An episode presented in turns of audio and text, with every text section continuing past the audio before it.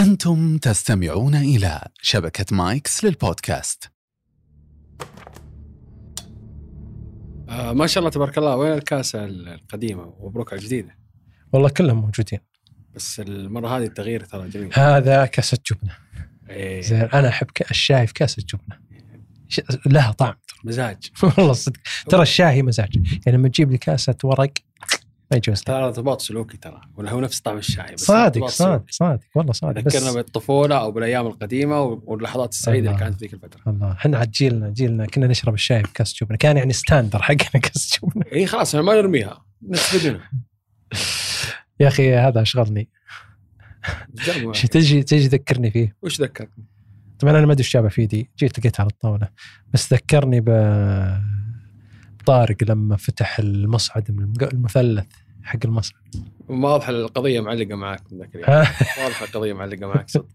صدق. أنا شفتك قاعد تفكر فيها بزيادة. يا أخي اشغلنا كيف حالكم؟ ما في ما في قصيدة. ما في قصايد كثيرة. يلا خلاص. بس محمد شوف أبى أقول لك شيء. أه، هل يصل الأمر إلى إلى ما قيل يعني أو المثل المتداول بين الناس من الحب ما قتل؟ شوف إحنا لما بناخذها من ناحية كبيرة خلينا نقول من صورة واسعة إحنا دائما نتأثر أو خلي سلوكياتنا دائما تتأثر بنقطة مهمة وهي النقطة الأدبية. السلوك مو بس يتأثر بشيء علمي أو بشيء بيولوجي، لا ممكن يتأثر حتى بالمشاعر اللي تكون من الناحية الأدبية. شفت الكلمة اللي قلتها أنت الآن ضيف لها كثير من القصائد والأشعار اللي تربط الحب بالتعذيب أو يربط الحب بالقتل أو يربط الحب بالألم. فصار في ارتباط شرطي مو عند الناس الطبيعية عند الناس المختلة سلوكيا بأنه من صور الحب هو الألم من صور الحب هو العذاب من صور الحب هو القتل. فيرى أنه هذه من المراحل والدرجات الكبيرة. إحنا بنتكلم عن هذه النقطة إحنا بنشرح فيها كثير لأنه هذا هذا هذا الخيال مرتبط في كثير من السلوكيات الإجرامية. عندنا المتوهم العاطفي عندنا الباحث عن الباحث عن الإثارة أو الباحث عن الشهرة. وعندنا برضو الشخص اللي يكون نوعا ما يرى بأنه في جريمة القتل هذه نوع من التخليد لذكراه أو على الأقل يرى بأنه من حبه لهذول الضحايا هو يري- يريحهم ويخلصهم من ألم وعذاب أو عار ممكن يطاردهم زي مدمر العائلة متوهم العاطفة. لما يكون يرى أو متوهم الرحمة آسف. لما يكون يرى بأنه قادر على تجنيب هذول أو ابعاد ذويه أو أسرته ابوه امه إخوانه زوجته أولاده من عار أو عبء أو فقر ممكن يوصل لهم عن طريق قتلهم. فيشوف إنه هذا جزء من عملية الرحمة. ففكرة القتل وارتباطها بالحب أو القتل وارتباطها بالعاطفة موضوع جدا كبير ويرتبط فيه أكثر من سلوك إجرامي. ومن ضمنها السلوك اللي شرحناه في القصة. إحنا لما نتكلم عن هذا السلوك نتكلم عن سلوك التملك. وهو هذا الشخص الباحث عن التخليد هو يقول لك لا أنت تبقى لي ما راح تروح لغيري. بالضبط فعشان كذا إذا ما أنت لي فما راح تكون لغيري من الأساس. نقطة آخر السطر. هذه في عقله هو. لأنه هذا النوع من المجرمين هو نرجسي هو يرى بأنه أنا المهم أنا اللي لازم يكون لي هذا النوع من الصور المجتمعية. لدي حبيب أو لدي حبيبة لدي قصة حب علشان أكون زي الناس الطبيعية اللي حولي. تمام. ما أو أو ما يشعر به شريكه أو الرفض لما يجي من الشريك أو الرفض لما يجي من الطرف الثاني هو لا يراه رفض هو يرى الطرف الثاني غرض يوصله إلى هذه المشاعر إلى شعور الحب أو شعور إنه إنسان طبيعي وعنده الشخص اللي يحب الطرف الثاني. إذا تذكر في في القصة ورد إنه كان يتيم قالت أخته إنه يتيم وإنه في عنده نوع من الانطوائية وعنده آه، قالت إنه نفسية. طيب أي شوف هي هذه النقطة لما نجي نتكلم فيها أصلا بتكون في عملية التحليل لما نيجي نسمع المجرم هذا ونجي نعرف الماضي حقه نرى إنه هذه الصورة صورة التملك مأخوذة من فقدانه لواحد من الصور اللي أصلا إحنا ننولد على تعلم العاطفة منها أما الأب أو الأم. مم. رحيل واحد منهم. وبالذات الأم في أول خمس سنوات في عمر الطفل يسبب نوع من النقص العاطفي اللي يحتاج جهد من المحيطين فيه علشان يتم تعويضه. لأنه إحنا في أول خمس سنوات نتعلم العاطفة أو يكون تعلمنا العاطفي في محيط البيت ويكون عندنا قدوتين موجودة نأخذ منهم هذه الطاقة العاطفية الأب أو الأم. رحيل واحد منهم بالتحديد اللي تكون مرتبطة بشكل أكبر بالطفل يجعل هذا النوع من المجرمين أو هذا النوع من العقليات لديها استعداد لهذا النوع من الجرائم يرى بأنه يستحق مثل هذه المشاعر ولما يحصلها ويبدأ يشعر بأنه فعلا صار محبوب أو صار عنده شخص يهتم فيه من الجنس الآخر هو غير مستعد لعملية التنازل لأنه لا أنا أنا أستحق هذه النقطة. أنا أبغى أعيش زي ما يعيشون باقي الناس. أنا ما راح أعيد تكرار التجربة السابقة اللي عشتها. ما أبغى أرجع نقطه الصفر. ما يهمني رفضك ذاك طعم الله عليك. ما, ما يهمني ما يهمني رفضك من من قبولك. أنت هنا موجود عشان تبدي فقط بالشعور. زي الغرض. الحين إذا تكلمنا عن كاسة الشاي. كاسة الشاي تعتبر وعاء لنقل الشيء اللي أنت تحتاجه. الله. فهي نفس الفكرة. فهو يرى بأنهم يعني بشكل كامل فكرة. عجبتك المثال جميل. تحس اني نفسيه لا لا ما تحس نفسيه ولا شيء بالعكس. لا لا لا, لا بس يعني يمكن مثالك قريب جدا عشان تعطي مثال يمكن يساعدنا ويساعد الجمهور إنه يفهم النقطة هذه. هو يرى بأنه مثل هذا النوع من التواصل أصلا. هو ما يرى إنه قدام كائن بشري لديه مشاعر الخاصة لديه أسباب رفض ولديه أسباب قبول. فيقول لا لا لا, لا, أنت ما لك حق ترفض. إذا رفضت فمعليش أنت تعتبر غرض قابل لعملية الاستبدال لعملية الإزالة. لأنه إذا ما ما ما ناسبتني فمستحيل تكون مناسب لغيري ومستحيل تكون مع علاقة في غيري لأنه حتى بيطلعني بشكل ناقص. صح. المجتمع. إنك تروح لشخص ثاني غير مثل ما شفنا هذا مسعود نعم. آه، أتذكرتني بقصة في 2016 اللي هي شاب مراهق أمريكي أو شاب أمريكي اللي قتل المغنية المشهورة هذه. آه، كريستيان جريم آه، ما أحفظ الأسماء. آه، كان هو أصلا هي ما تعرفه. بس بحكم إنها مشهورة هو هو يعني يتابعها ومغرم فيها ومضيع معها وكان يدعي أمام أصدقائه إن عنده حلم وهوس إنه بي- بيتزوجها وزرع شعر وغير. وزنه ودخل نادي ورمم نفسه ومدري إيش سوى علشان تقبل فيه. ثم إلى الحين هي هي ما تعرفه بس لأن شافها في مع مع شخص في الإنستغرام. صح. كذا هي. صح. اي في الإنستغرام آه راح أطلق عليها النار. مدير أعمالها فيرى إنه هذا التصرف منها رفض. إنه كل المشاعر تتكلم عن هذا النوع من القضايا أو تحديد هذا النوع من القضية. إحنا مو بس عندنا مثال واحد عندنا مثالين. مم. غير مثال قضية كريستينا جريمي اللي كان فيها هذا الشخص مغرم أو مهووس بهذه المشهورة. كان فعلا يرى بأنه كل المشاعر الموجودة حتى كلمات الأغاني. كلمات الأغاني وهي عامة مم. يرى بانها موجهة له كرسائل okay هذا النوع نسميه erotomania أو آه، الهوس ال- ال- الهوس الحب أو هوس أو توهم العاطفة. الايراتومينيا هذه مو لازم تكون العلاقة بينه وبين الشخص الثاني ممكن يكون مشهور أو غير مشهور. أهم نقطة ما تكون أو تكون الصلة بين المجرم والضحية هي الفارق المجتمعي، ممكن يكون آه. شخص عادي مشهور، ممكن يكون مثلا فرد ويكون مدير، ممكن يكون آه فهمت قصدي؟ يكون في فارق مجتمعي فقط. مو لازم يكون في عنصر الشهرة لأنه في دراسة في ستانفورد تقول ترى إنه يعني 30% من الناس اللي يتعرضون للمطاردة للتوهم العاطفي 30% فقط هم مشاهير 70% هم ناس عاديين زيي وزيك يعني هو في مجتمع في مجتمع. بس يمكن فيه طبقية معينة أو ايا كانت موجودة يكون مرتبط في هذا التوهم العاطفي. هو يرى أو ارتباط التوهم العاطفي يكون بدرجة احتياجه لمدى إنه الناس تشوفه. بمعنى يعني زي هذا مثلا شاف إنه هذه المغنية هي ممكن هي اللي بتساعده يكون تحت الأضواء بشكل أكبر. أو مثلا في قضية اللي صارت في مصر قبل مدة اللي هي نتكلم عن قضية نيرة أشرف. رحمة الله عليها لما نتكلم عنها اللي إحنا قتلها زميلها نعم في الجامعة في الجامعة وكان يقول إنه بينهم علاقة حب وبينهم تواصل وهذا الشيء أنكرته النيابة حسب المحاضر اللي ذكرت في الإعلام اللي ذكرت في المح- في المحكمة عبر الإعلام المصري. فهنا نتكلم عن نفس الفكرة بس هذاك كان يبغى الأضواء تكون مسلطة عليه لكن الثاني التوهم التوهم العاطفي الثاني كان يبغى يعيش شعور الحب ويحس إنه شاب طبيعي. هو كذا في عقله يرى إنه أنا أبغى أعيش زي باقي الموجودين معي في جيلي وفي عمري. بالضبط. ما يبغى ما يتقبل عملية الرفض. لما نجي نتكلم عن ذيك القضية أو نتكلم عن خلينا نتكلم عن قضية نيرة أشرف بشكل واضح.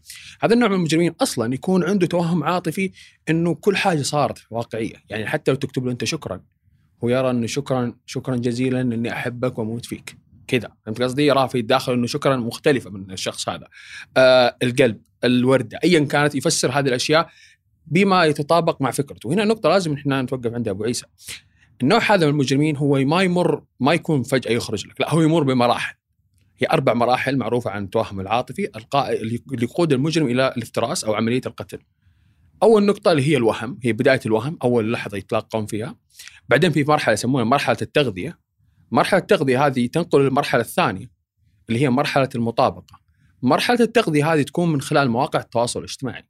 المعلومات اللي انت تنشرها عن نفسك. أنا أحب المدينة الفلانية أحب الأغنية الفلانية أحب الاكله الفلانية أنام الساعة الفلانية أصحى الساعة الفلانية أشرب القهوة الفلانية أحب المكان أحب الصيف أحب الشتاء. هذه النقاط تساعده انه ينتقل إلى المرحلة الثانية وهي مرحلة المطابقة. هذه المعلومات اللي أخذها. طبعا أنت تقصد معلومات المحبوب. المح... الشخص أو الضحية خلينا نقول. ها حلو. معلومات الضحية تكون منتشرة في السوشيال ميديا تكون مواقع التواصل الاجتماعي تكون عملية مساعدة أو عملية تغذية مساعدة للوهم إنه ينتقل للمرحلة الثانية وهي مرحلة المطابقة. لما يبدأ يعرف هذه المعلومات يكون عنده نوع من مطابقة إنه هي تحب لازم أنا أحب أو هو يحب أنا لازم أحب. هذه النقطة. مع استمرار تأكد من هذه النقاط في التغذية خاصه التواصل الاجتماعي ينتقل للمرحلة الثالثة وهي التوأمه التوأمة هذه حتى لو أشياء ما يحبها أنا ما أحب آكل مثلا الملوخية بس الطرف الثاني يحب يأكل الملوخيه أنا أحب الملوخية علشانه أنا ما أحب أسمع هذا النوع من الموسيقى. بس حاسمع من نوع الموسيقى هذا لأنه هو نوع الموسيقى اللي يحبه فيكون رابط التواصل فيصير هذه نسميها عملية التوأمة. تكون موجود داخل الـ system السلوكي حقه والنظام السلوكي داخله. بعد كذا يوصل المرحله الرابعة وهي المرحلة الأخيرة هي مرحلة الـ proposal أو مرحلة التقدم واللي كنا شفناها في قضية نيرة أشرف. لما جاء وقال أنا بخطبك. فهي البنت قالت له إنه ما بيني وبينك شيء أصلا يعني ما في نقطة أساسية. لكن هو ما هو مقتنع بهذه النقطة لأنه هذا النوع من المجرمين يبني خيال كامل أو عالم خيالي كامل على شخص واحد حي. كل التفاعلات فيها اختاروا اسماء الأطفال يعرف وهي ما تدري عن شيء. هي ما تدري عن شيء. لأن المعلومات المتاحة عنده الأماكن اللي تحبها أماكن ودها تسافر لها الأماكن اللي تحب تتعشى فيها كلها عاشه في خياله بناها داخل مخه. خصوصا إن هذا النوع من المجرمين أصلا منعزل. يعني يكون عنده مساحة من العزلة مو لازم يكون منعزل بشكل كامل في بيته بس يكون عنده مساحة من العزلة تساعده على عملية تطور خياله الإجرامي هذا. في المرحلة الرابعة لما يتقدم وترفضه الضحيه بشكل طبيعي كل هذه المشاعر الحب والوقت اللي قضاها تتحول مباشرة إلى كراهية بنفس الحدة. وبعد كذا تنتقل إلى عملية طبعا يبدأ أول شيء إذا كان يشوف إذا في شخص في في في في الموضوع يعني في طرف ثاني ممكن جاي يتزوجها فيحاول قدر الإمكان إنه يشوه سمعتها أو يشوه سمعته أو يحاول يهدده يخرب إلى ما قدر في المرحلة الأخيرة وصل يصل لمرحلة إحنا نسميها الصورة الملحمية للحب بشكل خاطئ، إيش نقصد بهذه النقطة؟ النقطة هذه لما نجي نشوف مثلا زي ما قلت في بداية الحلقة إنه في بعض بعض بعض المشاعر عندنا مرتبطة بقواعد آه ثقافية خاطئة. لما إحنا نتكلم عن أجمل قصة أو أكثر قصة أسطورية للحب في الأدب، إحنا نتكلم عن روميو وجولييت. عن أيوة. قيس وليلى. أيوه لما نتكلم عن روميو وجولييت كمثال مثلا إيش النهاية اللي حصلت؟ الاثنين ماتوا. تمام؟ لما نتكلم عن قيس وليلى إيش نتكلم عن الموروث الموجود في قيس وليلى؟ إنه قيس فقد عقله. من شدة عشقه لليلى، يعني صار مجنون في هذه النقطة، يعني أنت وصلت لمرحلة أنك تفقد عقلك فما عليك لوم لما تتصرف هذه النقطة. هذا النوع من المجرمين يكون أصلا قواعد المشاعر موجودة عنده مغذاة بمثل هذه الأفكار، إنه شوف هي موجود في في ناس في نماذج موجودة قدام، مو مهم إذا كان نموذج خيالي زي مثل روميو وجولييت، ما يهمني، بس يهمني إنه في شيء متداول وموجود, موجود والناس مؤمنة فيه والناس مؤمنة فيه وتضرب فيه أمثلة. okay. آه، في ال... أصلا شافوا واحد كذا قالوا آه راميو. رامي آه. خلاص هي صارت مثال في التخليد. وغير كذا لها لها صورة أصلا موجودة. هي عملية التخليد. الآن لما أقول لك روميو بتكمل لي عليه إيش؟ جولييت جوليت. يا سلام عليك. لما نقول نير أشرف حنقول محمد عادل. هذه النقطة هي عملية موجودة. يقول لك okay خلاص أنت ما راح تكون معايا في الحياة الطبيعية؟ ما في مشكلة. خلاص حنرتكب مثل هذا النوع من الجريمة. حيصير في نوع من التخليد. صح بتكون في مأساة كبيرة لكن هذه المأساة تعتبر من أساطير الحب الموجودة. طبعا هي مش تبرير ولكن بنشرح إيش يتفكرون في هذا النوع من المجرمين. هو يرى بأنه وصل لأقصى مرحلة للحب لدرجة إنه ضيع حياتها وضيع حياته. مقابل تخليد. مقابل إنه يبقون للأبد مع بعض خلاص إنه ما في إحنا ما قد في الدنيا موجودين خلاص في النهاية إحنا حنرتبط ببعض على طول.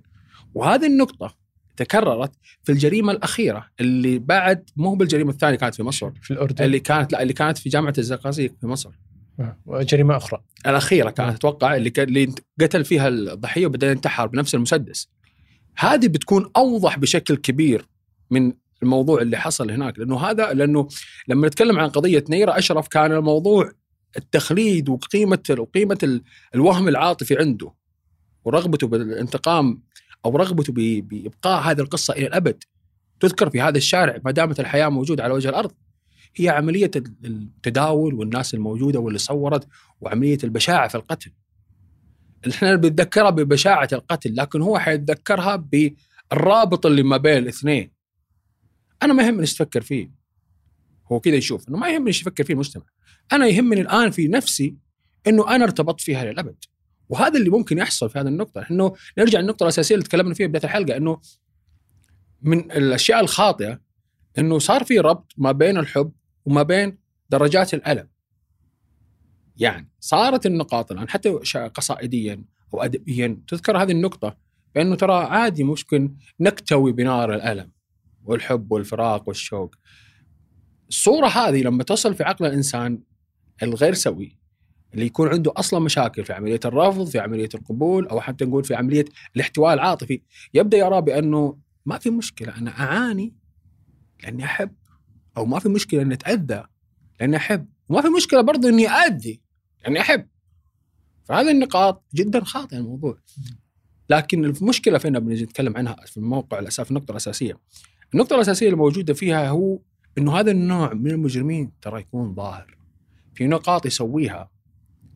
بعض الضحايا ما يأخذونها بعين الاعتبار كويس. خصوصا إنه هذا الآن في منصة ممتازة جدا نعم. ومعك أنت أبو عيسى ممكن نرسل هذه الرسالة إيه. كنت بقولها والله جزاك الله خير بادرت أنت من قبلي إنه النقطه هذه الله يجزاك خير. بالعكس إحنا بنحط المشكلة ونشوف الحلول اللي لها لا خصوصا يعني هذا هذا معطوب يعني. الله الله يشفيه ولا يحفظ المسلمين منه. لكن أنا أتكلم عن الضحايا اللي مساكين ما يدرون وش اللي هذا الشخص قد يضره. يعني لما أنت يا ضحية تلاحظ مثلا هذا الشخص مثلا يعاملك معاملة خاصة أو معاملة مي بسوية أو معاملة غريبة.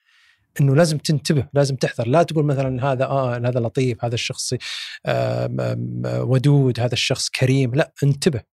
خليك حذر. وهذه هي هذه النقطة. ليش لما نتكلم على هذه الأمور هم يكونون واضحين في تصرفاتهم في الأربع مراحل. إحنا من أول شيء المفروض أول نقطة ممكن نسويها هي نصيحة لي ولك وللجميع إنه الخصوصيات لما تنشر بشكل واضح وكبير تساعد هذا النوع من المجرمين على عملية تخيل الواقع المرضي اللي يبغى يوصل له. مثلا لما أنت تصور غرفة نومك حيكون واضح الأثاث كامل. هذه النقطة الصورة الموجودة لما تعكس في خياله حيقدر يعيش فيها الخلافات اللي صارت لحظات الحب ممكن تصير اللقاء أي حوار ممكن يصير مثلا في غرفة النوم ممكن يتخيله. الصالة المطعم المثالي اللي تحبه ال- يوم الميلاد الخاص فيك. هذه المعلومات ممكن هي تكون عامل محفز له. خلينا نقول إنه الشخص نشر هذه المعلومات وكان يعني خلاص الأمر يعني خرج من يده والمعلومات هذه موجودة منتشرة عنه بشكل كبير. إيش النقطة الموجودة؟ هذا النوع من المجرمين لما يطلع أو يبدأ يدخل في مرحلة الغضب يبدأ يهدد. يبدأ فعلا يهدد. إحنا عندنا مشكلة للأسف. يقول لك يعني قاعدة إحنا المفروض يعني نرتبط فيها بشكل كبير آه هي خاطئة نوعا ما ومع إنه القانون يرفض هذه النقطة. يقول لك اللي يهدد ما يسوي. أوكي مو بصحيح يعني. مو بصحيح. يعني في وجود إن اللي يهدد ما يسوي هذا وفي. وجود إن اللي يهدد يسوي. ممتاز. بس هذا النوع ايا كان التهديد اللي يجيك أنت لازم تأخذه بعين الاعتبار. أنت القانون معك أنت ما دام معك ما يثبت التهديد هذا آه. القانون في صفك. آه. حتى لو. ما حتى لو ما معك الإثبات السلطات بإمكانها استخراج دليل. يا سلام وهذا برضه يعني إن سمحت لي استطراد. خذ راحتك. إنه مثلا زي مثلا أنت كأنك ترمي قضايا مثلا أو صور من قضايا الابتزاز. آه يجي الواحد يقول مثلا أنا ما عندي دليل. ضحية مثلا يقول ال- ال- اللي يتعرض للابتزاز يقول أنا ما عندي دليل. حتى لو ما عندك دليل السلطات ممكن إنها تصنع دليل. الجاني ممكن إنه يغلط ويقدم الدليل للسلطات أثناء التحقيق. صح. فلا تحجم عن إنك تبلغ أهلك تبلغ آه، السلطات إذا حتى لو ما كان عندك طبعا إذا كان معك معك دليل هذا من باب أولى لكن إذا ما كان معك دليل لازم توقف عند حده مش هذه شفت هذه النقطة المهمة جدا بس لأنه لما نيجي نشوف القضايا اللي حصلت كل القضايا اللي حصلت للأسف للأسف للأسف كان فيها اللي حصلت اتكلم عن في العالم العربي في في مصر أو في الأردن كان فيها صور تهديد قبل واضح ومباشر قبل التنفيذ بأيام ساعات.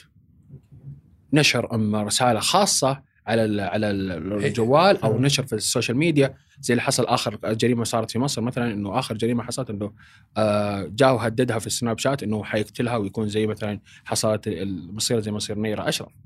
فهذه النقاط يعني أنا لو وصلتني هذه الرساله بشكل منطقي وعاقل حتى لو إن الشخص هذا جبان وأنا عارف إنه ما عنده يقدر ما, ما احملها ما تهملها. لا. وهذه النقطة لأنه لأنه في هذه المرحلة هذا النوع من المجرمين هو غاضب لدرجة أنه ممكن غير قادر على السيطرة على مشاعره مو مثل المجرمين الآخرين. بيكون مباشر وواضح بأنه شوف أنا ب- يجيك أنا أقول لك اسمع أنت ما ذممت لي ما أنت لغيري فمستحيل تكون لغيري أه، حقتلك حعذبك ححرق قلبك. حتنتهي حياتك الآن. هذه النقاط مهمة جدا لأنه هذا النوع من المتهمين العاطفيين.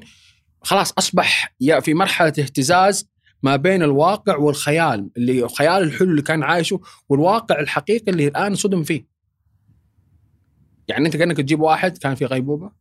وتصحيه في في غيبوبة من 2000 ومن عام 2000 وتصحيه في 2022 وتقول عندك تويتر وعندك انستغرام. ولازم تتفاعل معه فهمت قصدي؟ كمثال فقط على أوكي. الفرق الفرق ال- ال- الفرق ما بين كيف كان الواقع الموجود عنده وكيف صار الواقع أو الواقع الحقيقي اللي كان اللي صار عليه الآن هي بنفس الطريقة المتشابهه هو ما هو مستحيل يقبلها لأنه الوقت اللي قضيته والأغاني اللي سمعتها والأشعار اللي حسيتها والمشاعر اللي استنزفتها حتى يعني والهدايا اللي اشتريتها والهداء والوقت اللي قضيته يعني تتكلم عن نرجع قضية كريستيان جريمي عملية زراعة الشعر الألم الموجود في آه، زراعة آه، الشعر صح صح هذه النقطة مهمة جدا. النادي، الجهد اللي بنيته، الوج... ال- الحمية الغذائية، العملية تصحيح النظر، هذه كلها هو سوى ليه؟ عملية تصحيح النظر صح إيه. ليش كلها سويتها لك؟ آه، علشانها علشانك، انت كلك انت الآن وصلت لمرحلة جحود.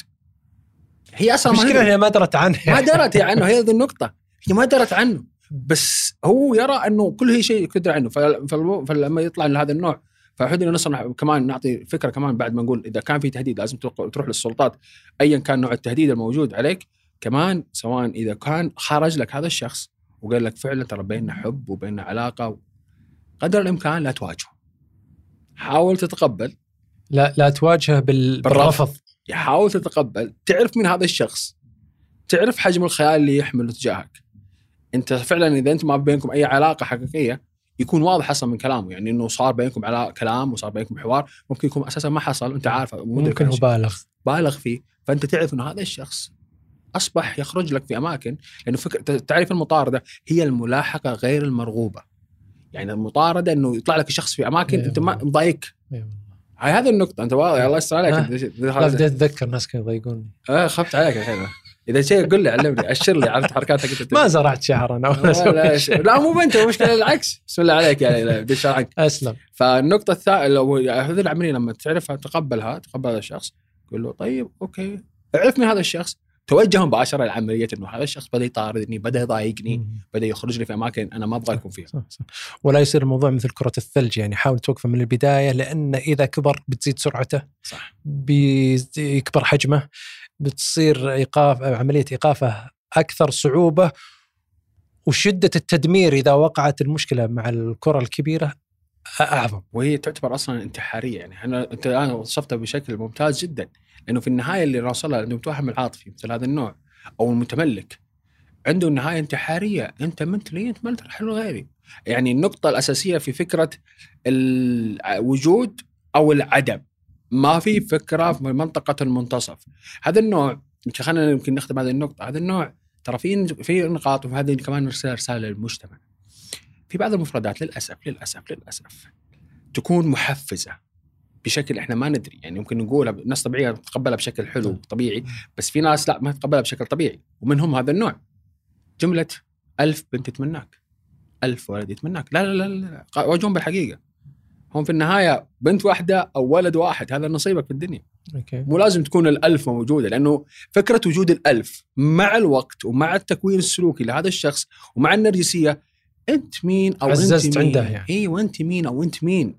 إنك ترفضني. مم. أنا ألف يستنوا يتمنوني. أنت ليش أنت أنت ليش أو أنت ليش خارج الألف هذه؟ مين تكون.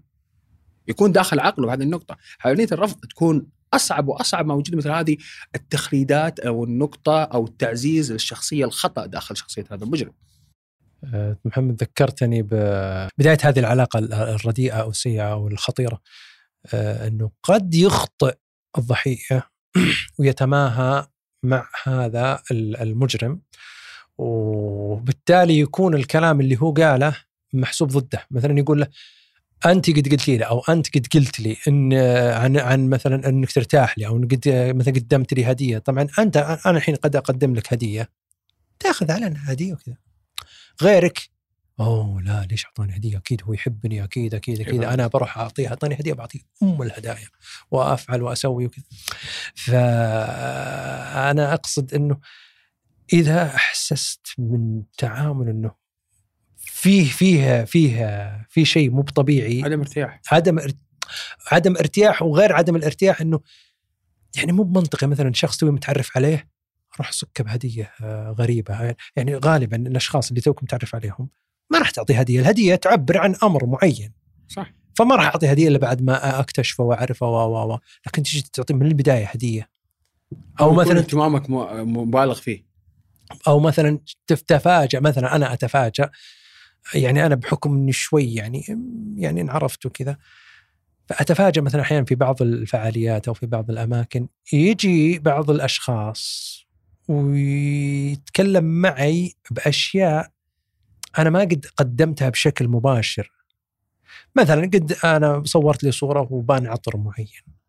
فيجي يقول لي آه، يتكلم معي عن العطر هذا اللي اللي أنا طلعته بطريقة غير مباشرة. تبي الصدق؟ أنا مباشرة انتبه. أكش كذا. طبيعي انت. إيه لكن فيه ناس ياخذها بشكل مضحك ولا ياخذها بشكل إنه عفوي. لا أنا مباشرة كذا صراحة آه، تولع اللمبة عندي. مو هي هذه النقطة الأساسية لأنه إحنا بنتكلم عنك يا ابو عيسى كقامة. موجوده ما بالعكس الله يكرمك. ف يعني وجود الأشخاص هذا طبعا هي موضوع ثاني ما ودنا ندخل فيه بشكل كبير. بس ترى على فكرة يعني ممكن يكون إذا كان الشخص ركز إذا كان الشخص نفس الجنس أه. تمام؟ هذا يكون مطارد الباحث عن يعني شوفك انت قدوة فبيقلدك كل شيء. فلما ترفضه أنت آه. تبدأ تتحول. يعني ما هي مسألة بس حب وحب وطرف أيوه إيه مختلف أنواع الأوهام إيه موجوده بالضبط. فإحنا يعني معلش ولو قاطعتك بس عشان نمسك الفكرة. احتمال إن الشخص هذا اللي جاء قال لي عن موضوع العطر كذا إنه المسألة فقط إنه أنت قدوتي. أنت قدوتي في, في, في شيء مهم ومفيد وفي شيء عفوي. ولا النقطة اللي قلتها للأسف أنت لا تاخذ مني كل شيء الحين. في المرحلة هذه تاخذ مني كل شيء في حاجة نقطة أساسية. لا لا أنا قصدتها للأسف هي نقطة إنه يراك فيه يرى فيها إنك أنت تعطيه قيمة في الحياة وترى يرى فيك إنه كل شيء لدرجة إنه ممكن يحلق شعره كله ويربي يسوي ستايل. فهذه النقطة الأساسية اللي تعطيه قيمة إنه يحس إنه هو موجود. بس لما تيجي أنت يوم من الأيام ويجي يقول لك إنه أعطيت حطيت العطر هذا وعجبني العطر هذا أو يجيب لك العطر بنفسه وأنت ترفض العطر لأنك شخص ما تأخذ الهدايا آه. فيرى أنك قاعد ترفضه هو فلما ترفضه هو يقول لك لا ما يرفضني يحاول بس هذا يعني يعني للأمانة في نقطة إيجابية في هذا النوع من المطاردين هو ما يصل لمرحلة القتل هو يبحث عن قدوة ثانية. أوكي بس مساله قدوة, قدوة. بكرة نلقى واحد ماخذ لك كاسه جبنه اي خلاص بس اطمنك انه ما راح يكون فيها قتل. مطارد غير الكفو هو من اسمه. يعني يبحث عن مرحلة من التكافؤ يشعر إنه مهم وموجود فيها. بس هذا نوع من أنواع المطاردين اخرين نرجع لموضوع العاطفة. موضوع القتل يعني زي ما قلت لك هو متشعب باسم العاطفة ما بين التوهم العاطفي وما بين مدمر العائلة وحتى ما بين التملك. بس يمكن أكثر شيئين كانوا يمثلون قضيتنا اليوم. هي فكرة مدمر والتملك وبرضه التوهم العاطفي.